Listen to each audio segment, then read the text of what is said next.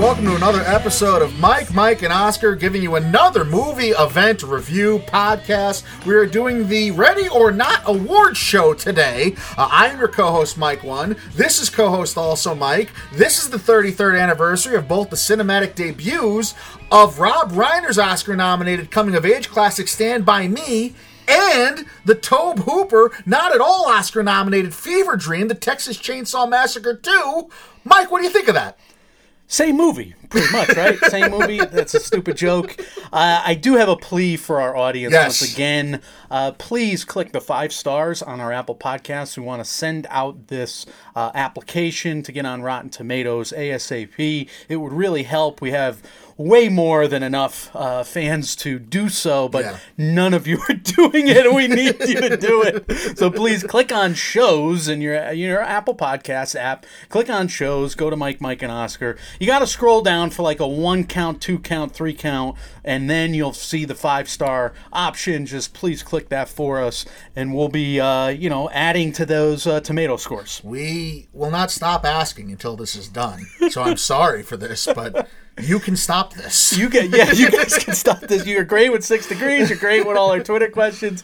Please click the yeah, five stars. If you just go on your Apple Podcast, type in Mike, Mike, and Oscar into search, click our logo, and like Mike said, scroll down. You'll see the opportunity to literally take three seconds of your day, and it would not be more of a bigger help than it possibly could be to us. But for now, for this episode today, like I said, we're doing Ready or Not, a horror, thriller, suspense movie. It's a horror comedy, baby. They got the horror right. comedy. We'll talk about that. They got the horror comedy right. I was if happy. You're not joined us before for at least our last movie event review, which we covered the Seth Rogen film Good Boys. Uh, we've changed our movie event review format. We take these non-Oscar contending but still of the moment type pictures, and we have them uh, give them their own award show, since they probably won't be contending for the major award shows later on in the award season year. Some of them might be contenders for lesser award show, like this one we hope is. We'll talk about that throughout this episode as well. Mm-hmm. But this is its own Ready or Not award show. We'll be giving it uh, many fictitious awards uh, throughout the non-spoiler and spoiler-laden sections of this review. So you still get those two reviews for the price of one. The first half of all movie event review podcasts will be non-spoiler, spoiler-free. So if you've not seen the movie yet, we're going to basically tell you why it will be worth your time, and if it kind of strikes your fancy, why you should spend your time and money to go see it in the theaters.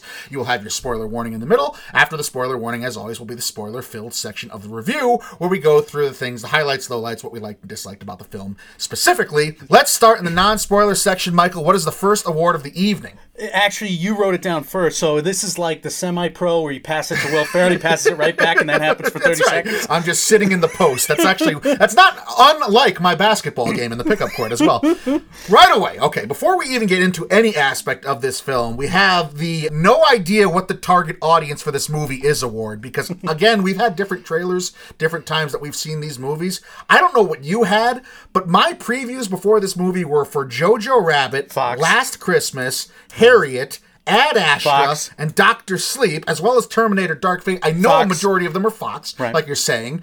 There's no target audience with these group of trailers. You're not specifying any one group that you think is in these theaters, are so you? So what was your audience like? I mean, I had a bunch of kids. I went to the nine o'clock last so night. So did I. A bunch of kids and a couple of, you know, guys my age kind of thing. Yeah, I had like, I had a couple kids that were there with chaperones, mothers, and whatever. There was like a ten-year-old girl there. I was sitting in the same row as like a twelve-year-old kid wearing a Red Sox hat. I'm like, what? What is this movie? I, I asked. I had to ask the kid. I'm like, this is Ready or Not, right? Did not expect that. Am I theater. in Dumbo? Right. I'm not in Dumbo. Good. I'm not in Dumbo. All right, Mike, actress we've most wanted to see get a starring role after loving her in a bit part yeah. in an Oscar movie. Samara Weaving, who played Penelope, who said baguettes in Three Billboards. She said baguettes? We've been wanting her to become this breakout star, and she gets her opportunity in this movie. I thought she was great. We're going to have more about her performance as we go on here, but head and shoulders, the star of the movie in both a very literal sense and a very figurative sense as well. I also... true to form what we did in our Good Boys uh, review last time. I do have, again, the most movie comps in a featured Rotten Tomatoes review. This time it goes to Katie Walsh of the L A Times. The Most Dangerous Game, with notes of Rosemary's Baby and the sassy, snarky toad of Heathers, currently sitting at a ninety-one percent certified fresh Rotten Tomato rating on seventy-five reviews. We could also add in here, what are you doing, Metacritic? Because it's sitting at like a sixty-five Metacritic score. And that's up. It was yeah. a sixty-one when I was looking at it before. So that that's a little strange. I mean, is that some disrespect to a horror comedy, or is that, you know, one of the situations where people like it, they don't love it, and a lot of people like it? So still, it's a good thing. Uh, I do want to say something positive about Fox Searchlight here, mm-hmm. because I think this is getting nominated for the best indication Fox Searchlight still knows what the hell they're doing. Yeah. And and this is a strong movie, and this is a, a movie that they probably made on a decent budget that's going to make money at the end of the day. This year has not gone well for Fox in general. The Aftermath, twenty-seven percent on Rotten Tomatoes, Tolkien at fifty-one percent. Those were the Fox Searchlight movies thus far. Yeah. We've had big conversations about Jojo Rabbit and Lucy in the Sky. Mm-hmm. We don't know what those are. We hope they're good. Right. But this is a great omen for the rest of the slate. Co-signed there, and also we talk about all the time how it's important to get out to see these lower Fox budget properties. I could not find an opening weekend projection yet. We just saw this on opening day anyway in the preview showings. Looking around the blogs, and yeah. I found somebody whose blog said seven point seven right, for so the that, week. Yeah. That was low. Right, that, and that, that would be incredibly low. But yeah, I mean, we hope that this does close to twenty. I would expect at least ten, right? Right. I, I, my theater was packed last night, yeah. so I'm hopeful. I mean, if you go from a Tuesday through a Sunday, right. I'm, I'm hoping that's twenty at the very least. Michael. The YouTubers turned short filmmakers turned directors award. This is the Bettinelli-Olpin, my apologies if I mispronounced that, and Gillette. Those are the directorial team that did this today. They had contributions to Southbound and V H S, two horror anthologies, Tyler Gillette and Matt Bellatini-Olpin, uh, written by two relative unknowns in Guy Busick and Ryan Murphy, and no, not that Ryan Murphy, who is currently dominating every facet of television that Shonda Rhimes doesn't choose to dominate, hmm. a different Ryan Murphy. So relative unknowns coming together in both the directorial and the screenplay, putting together a, a solid horror film, right? It's actually a trio of directors, Mike. Chad Vallela is the third guy. They're just interviewed on the Big Picture podcast. Sean Fennessy on the Ringer there. And I guess they, they fought to get the dual directing credit. They have not yet been approved of the, the tri-credit. I mean, I remember this was a big deal for the Spider-Verse movie. It's a big deal for the uh, D G A as well. They yeah. usually don't go beyond, I mean, two is usually something that you have to be an established directorial team already to get the credit to have two names on the directed by line. Three, we just plain don't have if you want to be recognized by the Directors Guild of America. But you can really see a career arc for them because they did like shorts, right? Short mm-hmm. films, YouTube videos, which are essentially short films. And then they contributed to two horror anthologies with Southbound and V H S. Never so again, saw Southbound myself, but V H S, there are some freaky yeah. uh, parts of v- the V H S anthology, uh, trilogy there. I, I did see Southbound. I liked it. It, uh, okay. A fair amount. It's Good. same same deal. I, I'm too chicken to watch V H S. It's, it's fucking scary. So I want to get into some serious awards for sure. once, for once, because I believe first time for everything. I believe that Samara Weaving is the breakout star of this. And I believe she should be nominated for a Saturn Award for Best Actress in a Horror Movie, a Fangoria Chainsaw Award, an I G N Summer Movie Award. M T V um, Movie Awards. All these lesser go. popcorn let's ones that, that placate the teens and the young kids. Yeah, why not? I would absolutely co-sign that. I mean, she shows... She really jumps off the screen as this like new age final girl type thing that's highly capable, has a lot of agency, and the film truly does revolve around as opposed to the old school hide in a corner. And ironically enough, even though the game's the movie's about hide and seek, she's doing seeking a lot of the time. I love that she's given so much agency. I love that the the script really fast tracks her understanding so that we can get yeah. somebody who is not just a damsel in distress. She's also playing the hell out of the satire of the whole thing. Yes. She does the cliched, like over-the-top reaction, but with her little slant on it. I loved all that. The family dynamic is fascinating. The dynamic with her groom husband is fascinating. And you got so much subtext for these characters to play that I just... Just look at this performance, and there's so much more than meets the eye. Now, she's written, like, too perfectly as a human being and as as a woman. This is like the where the hell are these women in real life, and what do I have to do to meet any of them award. Because Samara Weaving is so laid back, and so chill, and so intelligent, and so capable. And, and this isn't saying that women aren't. It's just like, it, it's, it's beyond, and she's just the perfect partner. So I'm going to get into some dimensions later on because I, I have a, I have a little pushback on that. I can't do it until okay. we get to spoilers. But I do believe like she screws up majorly many times. She gets lucky. Okay. And uh, certainly the, the plot... They write this in, so we'll, we'll get there. So we're continuing to talk about the cast now. The most yuppie-looking supporting cast member award. bunch of options here, Mike. We're both going to pick mm-hmm. one.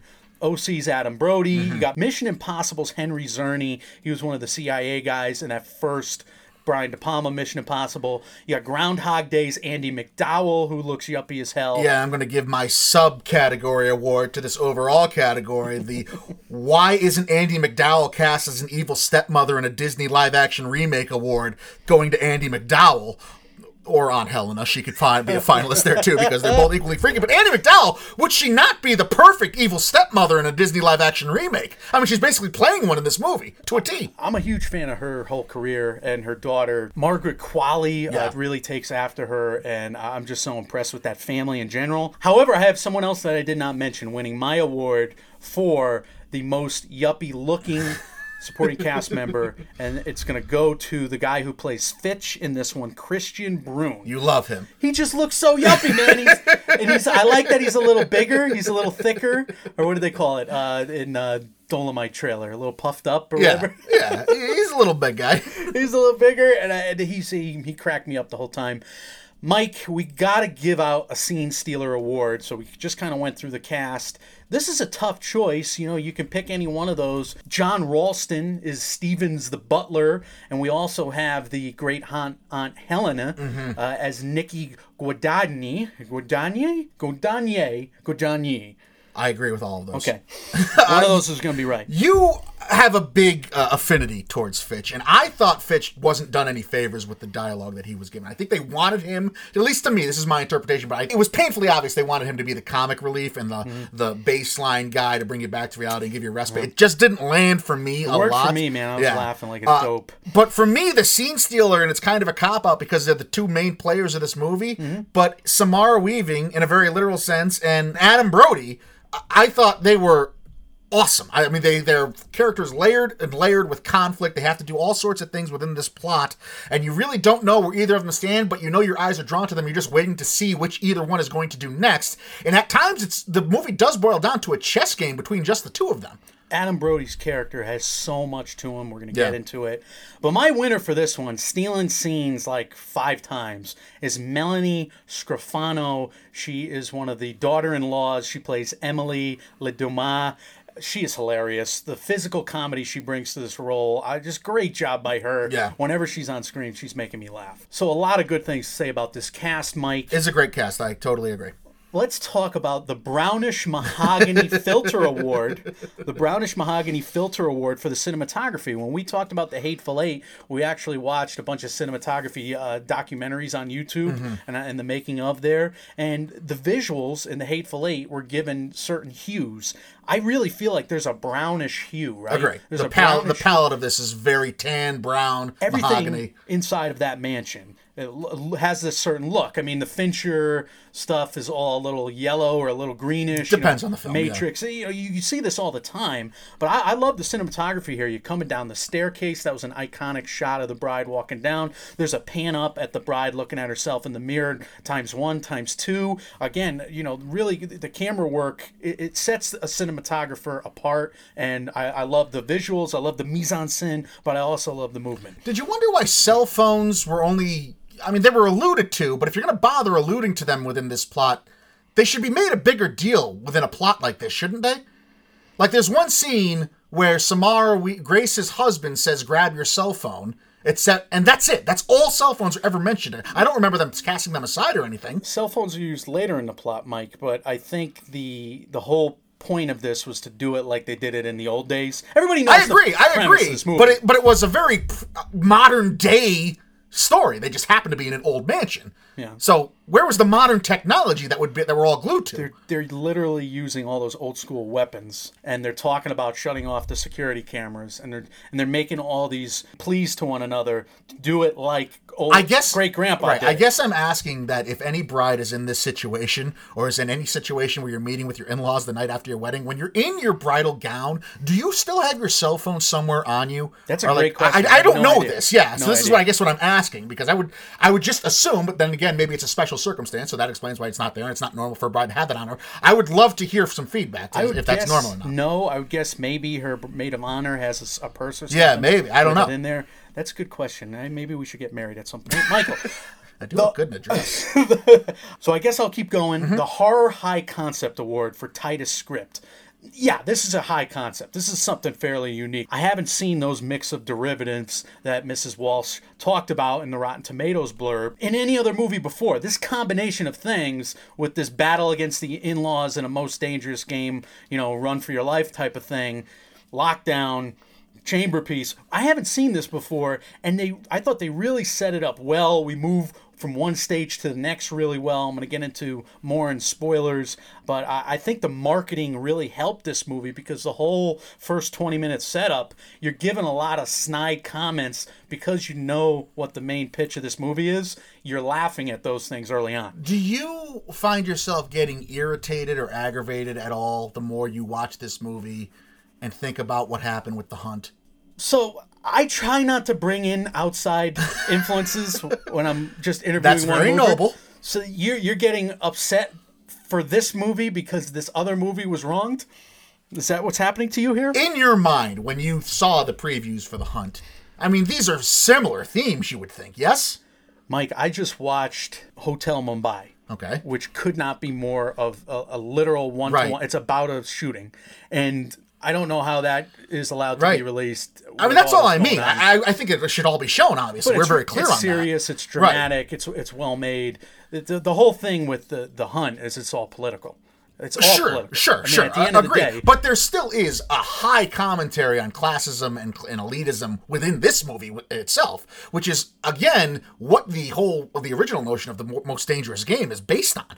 They can only do so much as well with the release schedule. I mean, if you pull something out last second, like The Hunt was down the road. Mm-hmm. We were supposed to get it down the road. This was coming out in August. Yeah, and once this was you get too close to opening. Once you get to the eleventh hour, I don't think the studio can move something like that. Especially Fox Searchlight, desperate for a hit, seeing a wide open opportunity to make some money this particular August weekend. Yeah, maybe it's just me. I could not get it off my mind, especially with the amount of firearms that are used within this movie. So, Mike, I do want this to get nominated for twenty nineteen Saturn Awards for Best Horror Film, Best Actress, Best Writing, Best Directing, and some production values. Here are some other award shows that do have Best Horror Film categories. You have the Empire Awards, Independent Horror Movie Awards, M T V Movie Awards, and, of course, you have Best Sci-Fi slash Horror Movie Awards at the Critics' Choice, to name just a few. Let's go. I think this movie's going to rank up there for me in terms of horror movies on the year, so I'm rooting for it. Yeah, Samara Weaving may have a whole new career here, too, as this new age horror final girl, because she can scream with the best of them. Well, think what she was doing in Three Billboards, too. She's tension relief. She is the relief in those scenes with Frances McDormand. Mm-hmm. With the dom- There's domestic violence scenes that she actually tells a joke. Takes in. Levity through, yeah. Uh, You're somehow, right. Somehow. I mean, she's a wildly talented actress. And We've she, established she's this. She's a walk onto the stage and make you laugh character in those scenes. So for her to do all that and then actually be an action hero in this one, yeah, I'm I don't so know impressed. If this is like a star-making performance, because I just don't know if enough people are going to get out to the theaters to see this, but they really should, if for no other reason. She brings a lot of goods for a, a what you would think is by-the-numbers or maybe a cookie-cutter suspense thriller, right. Or maybe a thriller that you think you've seen before. We just had a conversation about that, about whether it was unique enough and whether it wasn't. But I, I think you're going to be pleasantly surprised if you go to this and really concentrate on the performances and nothing else. Not only with Samara Weaving, but I would I would I would cast Brody in there as well. Yeah, Adam Brody, man. Major comeback for him, yeah. Just with this performance mm-hmm. alone. Then let's talk about it. Getting into spoilers. Spoilers ahead! This is a spoiler warning. Spoilers. Spoilers. Spoilers.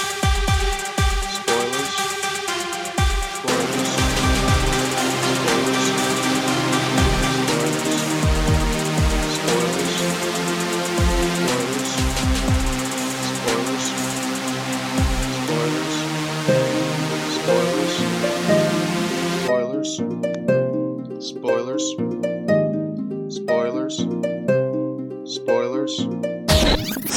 This is the spoiler section for Ready or Not, the award show brought to you by Mike, Mike, and Oscar as part of our movie event review series. If you've not seen Ready or Not yet, this is a good place for you to pause this podcast, go to the theater, go check it out for yourself. We'll be here waiting for you when you come back and hit play. If you've seen the movie already, if you're just curious to hear our thoughts, or if we've hyped up the spoiler section for you so much in the non-spoiler section throughout our non-spoiler awards that you cannot possibly go another minute without hearing what spoiler awards we have in store for this movie, this is where you want to be. It's all spoilers for Ready or Not, part of the movie event review review r- r- r- review from Mike, Mike, and Oscar. Mike, you want to start off with some spoilers? The Foreboding Award. I think they did a great job with the foreshadowing in this. Really, this is how you write an act one. And again, this is how you use your marketing in conjunction with your act one, because they actually play off of all that marketing. Because we know what act two is going to be, you can make a lot of jokes about act two in act one. You have the groom giving her one last out. She thinks it's about one thing. The audience thinks it's about something else. And then you have the family. Once you're getting into Act Two, you have the family cracking wise like this. There's nothing usual about this. It's only happened once since I joined the family. And that's important because we saw the flashback in the first scenes, right? Yeah. You see the original, and you see Aunt Helen. She's getting married. It happened to her. That's why she's such a loony. Mm-hmm. And that's why she has such hard edges. But you also get the family at odds. They're not entirely on board with this. They have this prophecy that they don't believe about this devil character with this Mister LaBelle. Well, the family believes it. They believe it. They do believe it, but there's a lot of skepticism sure. within the family as well. Yes. And I love that you get all this foreshadowing about the turmoil that the groom's going to go through, the turmoil that, and really the ineptness of all these characters, because they don't know what the hell they're doing. And they don't they, have experience doing this. They yeah. never have. And so that's that's the premise of this movie, for those of you that haven't seen it or are hanging out in the spoiler section just to find out what the movie's about. Uh, obviously, it's a big murderous game of hide and seek that this family has to do if the hide and seek card is pulled out, as they have to play a game every time someone within this family gets wed. It's just that if the hide-and-seek card is the game that they are been told to play by this random card generator, it's a murderous game of hide-and-seek where they literally hunt the incoming person into the family to death. Yeah, so I love the magic box. I mean, best magic box since Hellraiser. I mean, you know, a... you don't want to give it to the box from uh, that, that uh, Cameron no, Diaz no, movie with Frank that, Langella? That was not no? a good box. All right.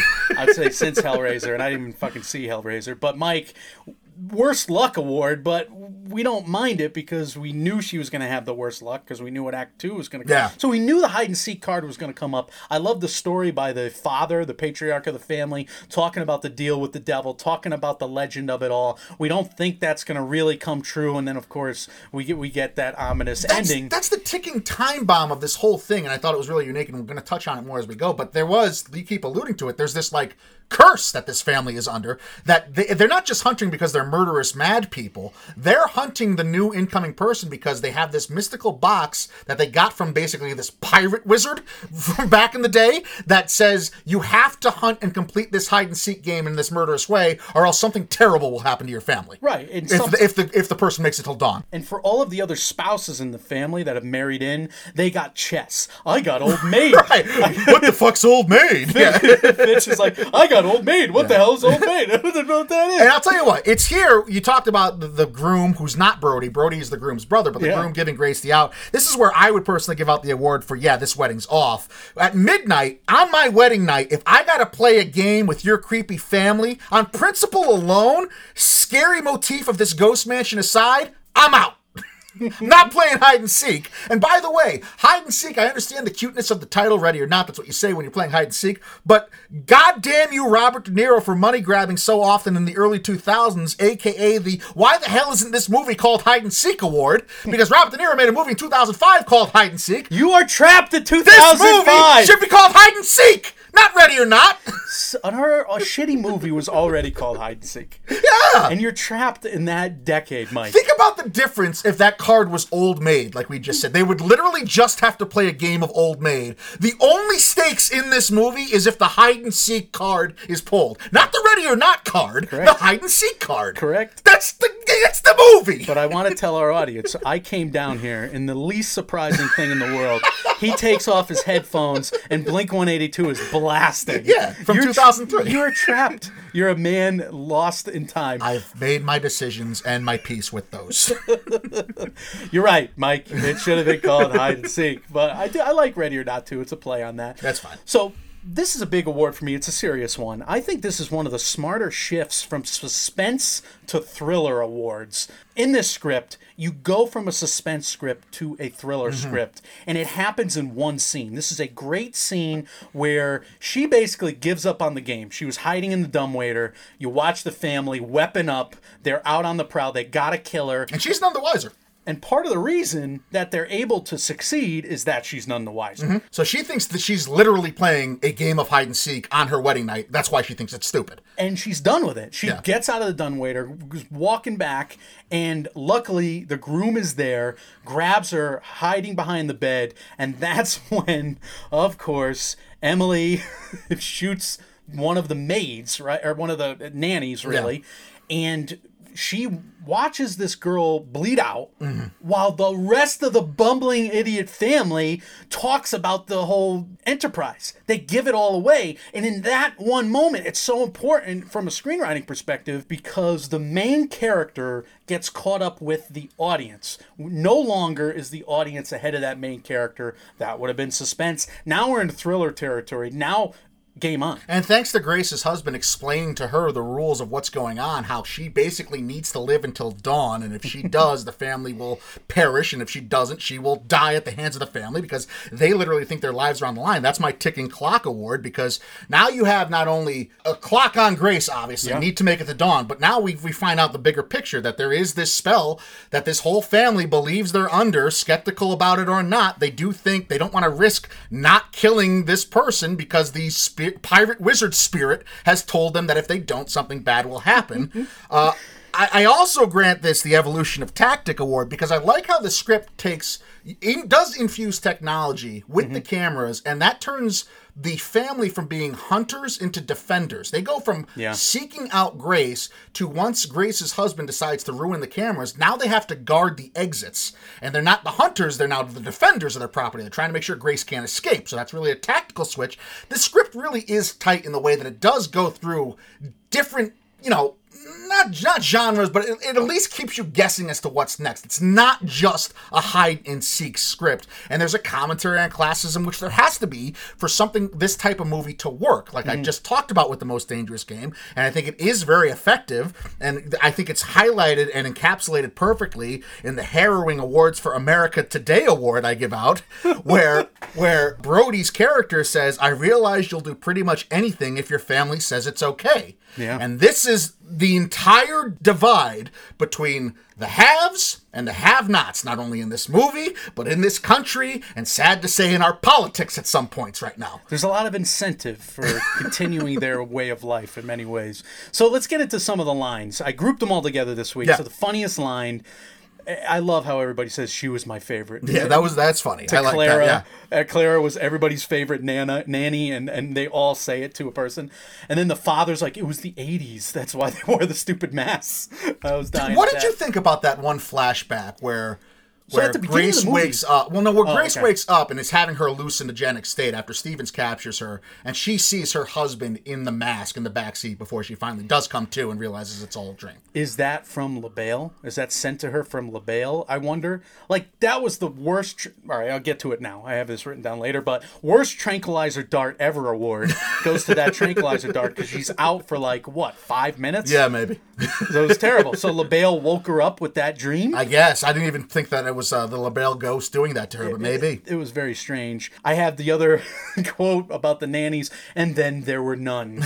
All the nannies died. That's so terrible. The father's like, I don't want to be doing this. I got a tea time at eight. None of us thought we would be doing this. I got a tea time at eight. Stevens is like, I'll find her. And yes, sir, I'll fix the fence tomorrow. Stevens is the Butler of the Year award winner for me. This but- that guy yeah. can play on my team Good. any day. That's fine. Why is he making tea and singing opera in the kitchen while all this is going on upstairs? That's probably a worse scene for me. Yeah, but he's staring down the barrel of a shotgun. Oh, he's loyal. Yeah, I mean, this guy's ready to go. He is loyalty personified. I like the, the Fitch line. So at what point do we just cut and run? Am I right? I mean, come on, Ryan. Come on now. Whatever he said, it was pretty fun. And then, of course, the closer lines of this movie, uh, right before the husband dies, she's like, I want a divorce. And then uh, to end the movie, the cops are up coming up to her, and she's like, what happened here, miss? In-laws. Yeah. That's a great way to end the movie. Something very relatable, yeah. So, but my pick for the win, that iconic pan up when she grabs the shotgun and puts all the shells around her neck, it, it's this great pan up with, this, with the camera, And then she just looks at herself. She goes, ooh, Jesus. Made me laugh so good. That is, I mean, Samara Weaving, she does, and that's why I think she's like over, she's made to be overly likable and overly cool, because she still is, I mean, she's the hunted, she's scared out of her mind, doesn't mean she's not still capable, but she's still just laced in cool and mm. calm and collectiveness. She's got the poise. I mean, yeah. once she realizes the stakes, the fact that right. you put that murder scene and, and that happened right in front of her, she knows it's on. She doesn't have to be convinced. She doesn't have to come around to it. Mm. She knows it's a life and death stakes from that, that point on. I thought that was so smart. And then to, to put fifteen jokes in that scene, really, really a great job. It's also worth noting, I thought that, and I don't even know what I would name this award, but maybe just the unfortunate first timer award. But for all that she's gone through in this movie, and all the bloodshed, and all the death, Grace, Samara Weaving's character, mm-hmm. kills one person. She kills one person. She kills. She just happens to kill Andy McDowell right in front of her son, which is yeah. Grace's husband. But everything else, and the family thinks that that Samara Grace is this mastermind mm-hmm. because they keep finding dead bodies that happen just by coincidence and happenstance. But Samara Weaving, I thought that was important too. She's a true and true protagonist, because even when she's truly, literally the hunted, mm-hmm. she doesn't really turn into this evil, sinister murderer. We have to ask ourselves the ethics of what's right and wrong, even though clearly all of us would probably retaliate and murder ourselves in that situation. I totally agree with her choices in this.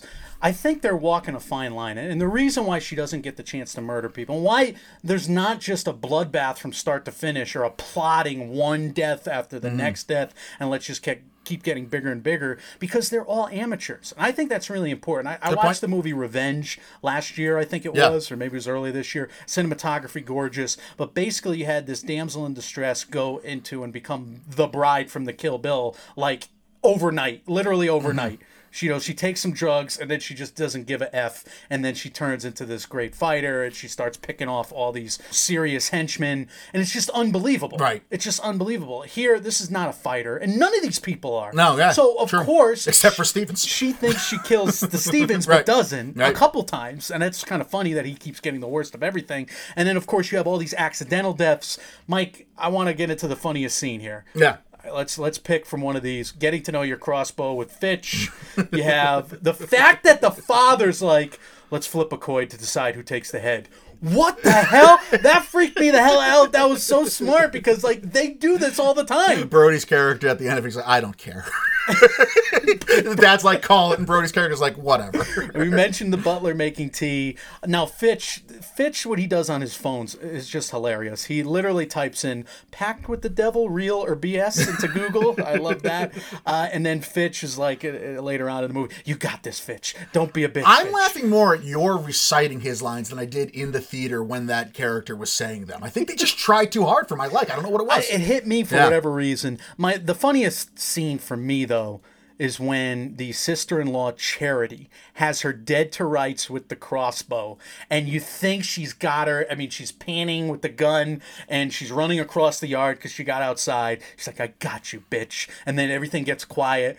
And the shot just goes wide into like forty trees to the right. Mike, I didn't even smile at that. It didn't land at me at all. I thought I thought she had her. I thought it was good. All right, this is where she gets hit in the leg. This is where she gets injured. It totally had me. The funniest scene I thought there was, and I don't know if we want to get to it yet, but it's mm-hmm. it's also the most well-deserved laugh scene, which is the finale of this. You me. laughed at the finale. Oh, yeah. I, I, I just didn't see it coming. I, I, I thought it was going to be one way, and it was a total misdirect. So that's going to be my craziest kill. Is that your yeah. craziest kill? Um, so how, it has to be yeah, everybody's. I mean, you had the first, the nannies getting shot and a dub waiter. You had Daniel dying. We're going to talk more about that in a minute. Mm-hmm. Uh, obviously, the mother-in-law going down, but the, that massacre was the biggest and best and craziest. So this family is under this belief that this curse is going to happen. If they don't kill this new blood by, by dawn, yep. something horrible, they're all going to die in this horrible, perverse way, and then dawn happens, and the sun rises, and nothing happens. It's gr- it's a great line there. I knew it. It's all bullshit. it's a it's, it's just such a great scene. Now, I really think the agency fits and is very realistic for this character, because she is helpless, and you write your characters in jeopardy. But what does she have to do to win? She just has to keep fighting, yeah. and I and she just has to keep trying, because all she does is just squirm free of the final stab, and then they all realize the sun is up and get distracted. That is huge, because they could have killed her there, but then they're like, it's over. Well, the aunt still it's wants bullshit. to. The aunt does still want to, and then of course she goes after her and blows up, which is pretty. And that's hilarious. the that's the punchline. The the curse is real. This family is all going to die, and they just explode into blood and matter in front of her. And as it's happening one by one, Grace just stands there covered in her blood and everyone else's blood and just starts laughing to herself want, watching this all go down. I want a divorce. She has the final conversation with her husband. And I do think it's it's good writing that the her husband, the groom, as a young child, was the only person to see the specter of LaBelle. I mean, that, that that really fits, and the father reads a lot into that as well. Mike, the scariest scene. Georgie, little the little boy Georgie in the uh, stable, shooting her in the hand. That was surprising. Certainly was surprising. How did the hell did that kid get a gun? Mm-hmm. Uh, her falling into the goat pit. I call that my Case of the Mondays award. You get shot by an eleven-year-old, you punch the eleven-year-old, and then you fall into a pit of dead carcasses and goat meat. Yeah. That's and a case of the Monday. There's no bouncing back from that. How, you got to restart your week. How does that not smell up the whole field? Never mind that that's particular stable. That was ridiculous. When she cuts her back, escaping the grounds through that fence. That, that was, was gnarly. That was freaky. Yeah. The car crash in Steven's car was kind of funny, but it, it was kind of freaky too. The first attempt at the ritual. I love that this happened twice. She's tied to the table. You like that it happened twice? I really do. Okay. Because I like that it, what it does to, for Daniel's arc. I mean, Daniel's perhaps the most rounded character in this movie. We're going to get to it mm-hmm. again very soon. I keep foreshadowing it. But Daniel saves her with the poison drink. They'll shit weird for a week, but they'll be fine. That's so important. And yeah. he's he's that character that keeps back. Because he doesn't really have forth. his reveal about his true motivations, and it's because he doesn't know what his true motivations are. We're gonna we'll touch on it next, but for me, the scariest scene was Steven's head popping up outside the driver's door once OnStar yeah, kills the good. car. That's the first. That's the only time. This. That's, I think that's important to point out. This is a horror movie, quote unquote, because there is blood, there is gore, but I didn't think there was a lot of jump scare moments no. outside of maybe that one. No, it's that you got to find a balance in a horror comedy, and you got to kind of decide which one you're yeah. going to go through more. I think when you don't, you get tonal imbalances, like Tucker and Dale versus Evil. It's, it's a really good comedy, and then there's some of the grossest stuff you'll ever see in a yeah. horror movie, especially when they go for the flashbacks, and that kind of ruined the movie for me, right. like worst scene of that movie, because it was too gross. Here, they're definitely forcing the tone more towards the comedy. Yeah. I, I agree. I agree. I think that's a, that's a great summation, and that probably aids as to why, it, you know, especially with the marketing of this, you think there's going to be people hiding around corners and, and all that, and there's just really not that here. They do try to do more comedically. It's more like a W T F kind of yeah. movie, a thriller in many ways. So, worst scene awards here, Mike. Coldest mother-in-law at a wedding award, because she has the, wow, your vows were wonderful conversation with the bride hours after the ceremony. Like, what the hell is that? That's the first time you've talked to your son's wife? You didn't talk to her the entire time until then? It's ridiculous. Yeah, that's that's fair. I also had the Laying It On Thick award when it comes to Grace's character. Like, she's super cool, super down to earth, super capable, Love. very intelligent, eager to please, and uh, why not? She was a foster kid too. I, Has nothing to do with anything, but she just always wanted a family, damn it. I just watched a really good horror movie where the main character, who's trying to swim away from giant man-eating alligators, also has to be a swimmer for the Florida Gators. Right. And we right. all looked up uproariously. Everybody on film Twitter, this is the best horror right. movie of the summer. Look at this movie. And we buy that. So fine. You want to give me you want to give me some nuances to the character. I don't care. I'm buying into the fantasy and that she's my fantasy girl always. That added nothing to her character. Well, it just kind of says that she's from the other side of the tracks in many ways. Okay. Why didn't she load the shotgun immediately? Yeah! That's not an award. It's just, why the fuck did she not load her gun? Why no, did she not weapon I up? do have an award like that, honest, interestingly enough. I have the, why didn't you kick him in the nuts award? That's true. I when her saying, husband yes. is grabbing his face and revealing this heel turn finally, yeah. kick him in the nuts! You got to geld them sometimes. Yeah. These, these bucking Broncos. Uh, it's harsh, but I've been watching cowboy movies a lot lately. I, I mentioned the worst tranquilizer dart award. I don't know if LaBelle had something to do with that. But the best slash worst car service award, yeah. it's worse for her. But it's also best and worse in this sense. They shut the car down. The car was reported stolen because she's trying to call for help. She did, she clicked on one of those emergency yeah. service icons in the car. It went to the, the OnStar. OnStar. Adjacent, Thank yeah. you. This is great service. But then how does Stevens get the car back online so fast? Well, he probably had the passcode. He pre-contacted OnStar, and they probably need some kind of password. And I don't know. That's I, how I figured it. I need to become a fancier adult. Stevens also has the best, worst use of the eighteen twelve overture in this movie because it's not only his calling card, but also leads to his ultimate demise. Yeah. I think that I thought that was kind of funny. I really like that. Finally, you got one more award here, Mike. Well, it, it just, it all goes back to Alex, who is the husband character. Not only, I thought the heel turn was telegraphed. Yeah. Also, worst attempt at escaping a bed frame.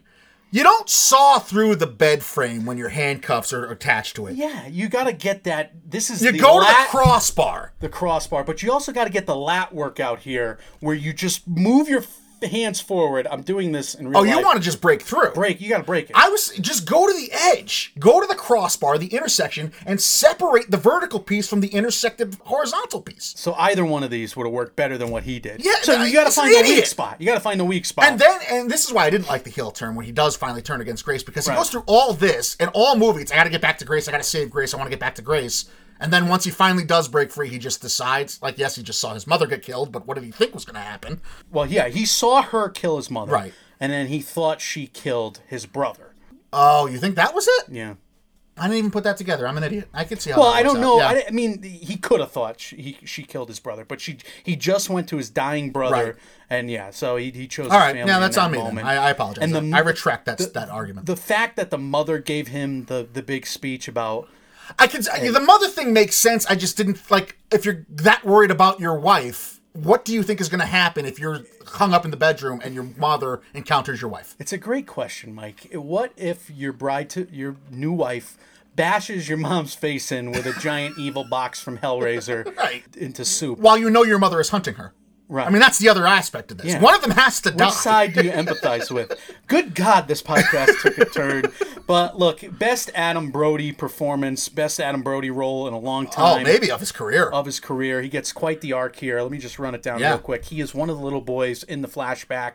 So he's the older brother trying to protect his younger brother. He's wrestling with the younger brother before the wedding. You get this goofy thing where he's like speaking the truth about how fucked up the family is. He's like the one voice of reason. You don't belong in this family, and I mean that as a compliment. Yep. He says that to the to Grace before all this goes down. He finds her for the first time, but he literally lets her go. He says, I'll give you a ten second head start, but it's a yeah, misdirection. The whole because... movie, he's really resigned to this family, and he says it outright. He says, I'm weak. I, I can't let my family die, even though I know, and he says this in a separate scene, we all deserve to die. I just can't be the one that makes that happen. Until he finally makes a decision with the best timely poison award that yeah. I gave out. The first attempt at the ritual, they're going to stab Grace, who she's strapped down to this uh, pentagram, as you do. Yeah. And everyone just starts throwing up blood because it turns out that Adam Brody's character, Brother Daniel, has poisoned everybody. Hydrochloric acid. Yeah. He tries to save Grace one final time with his own wife putting a gun on him.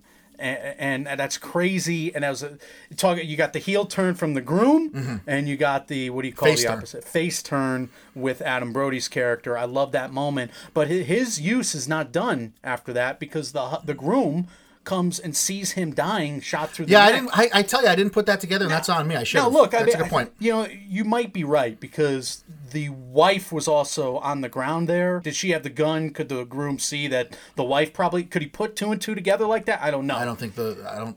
Oh, the you mean you mean Adam Brody's Adam wife. Brody's I, I was wife. talking about Grace. Yeah, yeah Grace was... Charity. Yeah, I, I I don't... I mean, she would have, right? I, I know... Mm. I don't know if he puts. Well, Grace, Grace knocked her out with the gun. He just sees yeah. his bride. He sees his brother, who's just conscious. Right, and yeah. then he sees his bride killing his own mother. Right, my yeah, God, that's probably that. Um, just for other miscellaneous awards, we have the strongest dumbwaiter ever award because that maid just was crushed immediately by the dumbwaiter with I, no questions asked. I hope the kids in this family didn't have fun, fun time in these dumbwaiters. That would be bad. Uh, the creepiest old-timey record yes, award. Great song for the hide-and-seek game. That should become somewhat the, iconic. The, the Say No to the Dress Award when Grace is tearing apart her wedding dress so she has more functionality. Yeah. I think T L C executives might have passed out there. Funniest use of opera music in a movie, I, everything with Stevens. Yeah, I, really I, I totally that. agree. And I, I finally finished it up. The last thing I already gave out, but I said the most well-earned laugh award. And that is a very well-earned laugh by Grace as she sees. And it, it's funny how they're able to make that make tonal sense too. Yeah. Because... people randomly exploding into body matter and blood is, we get it. it's, it's a fine it's ending. It's a great reversal, too, because they laughed away the obvious objection already right, in the scene right. as a misdirection. Doesn't happen right away. You got to wait for Pirate Wizard there to play the record again. I do have one more award. Yeah, go ahead. The most fitting hairstyle for a choice of weapon award okay. goes to Aunt Helena. She picks an axe, and her hair kind of looks like an axe. I mean, she's not even a Disney evil stepmother. She's like Maleficent's mother. She's like a demon. Well, she, her husband, her groom, was killed in the last time this game happened. Yeah. So that's like, she is just hardened to the world. It's rough. She want, she's out for blood. The that's, rest of her life after that moment was out for blood. I'll tell you what. It's hard out there sometimes. uh, look, we didn't say watch or no, don't watch at the end of the non-spoiler section. Yeah. We should have, but we'll set up the final grades here. We have this horror, thriller, suspense movie that's really a take on the da- most dangerous game. Certainly does bring some new stuff into the type of genre that we have here. An overly capable, very likable, too likable, question mark, mm-hmm. protagonist, and this family dynamic that still commentates and has this whole lens on classism and the class structure, not only within this family, but within America at large. Yeah, it's not subtle. About it. No, I mean, it's it's, it's very it's very out in the open about right. it. What do you think? Any final thoughts? What's your grade? Where do we go? I think you talked me down a point for once, okay, just because your facial expressions. But I had it at a B plus eighty nine. I think I'm going to go B plus eighty eight. It's high. It's high for me. I yeah. really enjoyed it last night. The crowd really enjoyed it last night. Maybe that helped my yeah, watching experience because people were you know cheering. They were going nuts. I really I really enjoyed the theater going. Yeah, experience. I was between a C plus B minus all day. I landed on an eighty B minus. I think it's that's not again not an insult. We're not talking about an Oscar yeah, caliber. You're film. a hard grader. Yeah, but, I, but this is a, I mean this is a very good horror movie. Very good horror. Movie. Very good horror. movie, well worth your time. I do think you're going to benefit by seeing this in theaters versus waiting for it V O D, so that's where I would land on that. Do you agree with that? I do. I, I wish we said that in the non-spoilers. Yeah, but probably. Well, we're learning. We're After learning. two hundred and some odd episodes. This new format, we don't know where our ins and outs are, but that's it. That's the episode. That is the Ready or Not, a k a should have been named Hide and Seek award show for you, the movie event review. I will never forgive Robert De Niro for this. I always knew it would come to this between me and him. Guys, we want to know your thoughts, comments, questions, concerns about this and anything else we cover in the M M O Empire. We are available everywhere you hear podcasts. That's Mike, Mike, and Oscar on Apple Podcasts. Like we said at the very top of this, if you could take a couple seconds out your day, just type in Mike, Mike, and Oscar in your search, click on the logo, scroll down, and tap the five-star review. That would really, really mean a lot to us. You could also reach out to us and leave us those comments. Mike, Mike, and Oscar, uh, I don't know where. Mike, Mike, and Oscar on Facebook. Mike, Mike, and Oscar on Instagram. M M and Oscar on Twitter. Mike, Mike, and Oscar at gmail dot com, and on Reddit. Uh, Michael, what is next in the M M O, uh, uh, I don't know, Empire. lineage, empire, whatever. What do we do? What is this? Can you talk to me for a second? This uh, new format must have you rattled because I've never seen you botch the outro like this. This Sometimes is like, I'll start saying a sentence and you, I'll just have no idea where it's Worst going. Outro award by Mike One. Sorry, you get it.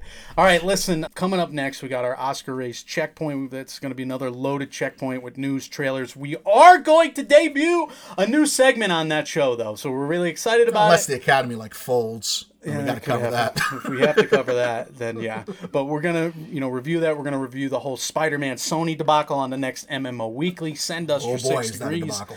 Yeah, that's a lot going on there as well.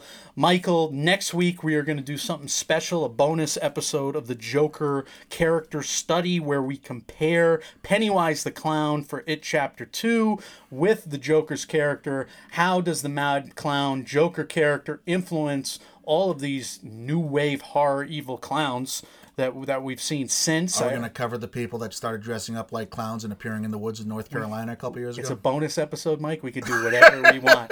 I know we've kind of talked about that once or twice before, but I think I do think that's connected. Yeah, I, I agree. If the Joker never existed, would Pennywise exist? If the Joker never existed, would those evil clowns exist? Interesting. I don't think so. I, I do a little research on that. So that's a bonus episode next week. The following week, you'll get the Jack Nicholson Joker, but uh, I don't know which new movie we're going Going to review next week. It depends if we can see Loose, stuff like that. We may do one of those. We may do something super new. We'll let you know. Is Loose even out by it's us not yet? Out. It's only out in yeah, a couple it's theaters. In, it's still not close. Yeah, I know it's in New York for a while, but I don't think it's been here yet. I want to do that one as soon as we yeah. can, but there, yeah. there's other movies coming out too. All right, guys. Like we always say around here, when reality sucks, you can come watch movies with us. We are Mike, Mike, and Oscar trying to make award season year-round without the stuffiness. Go see Ready or Not. Leave us a five-star review on iTunes, please. Yes, that's the wisdom, by the way.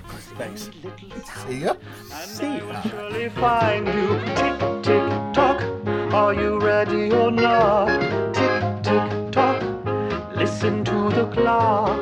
Hasten off into the black. Don't waste another.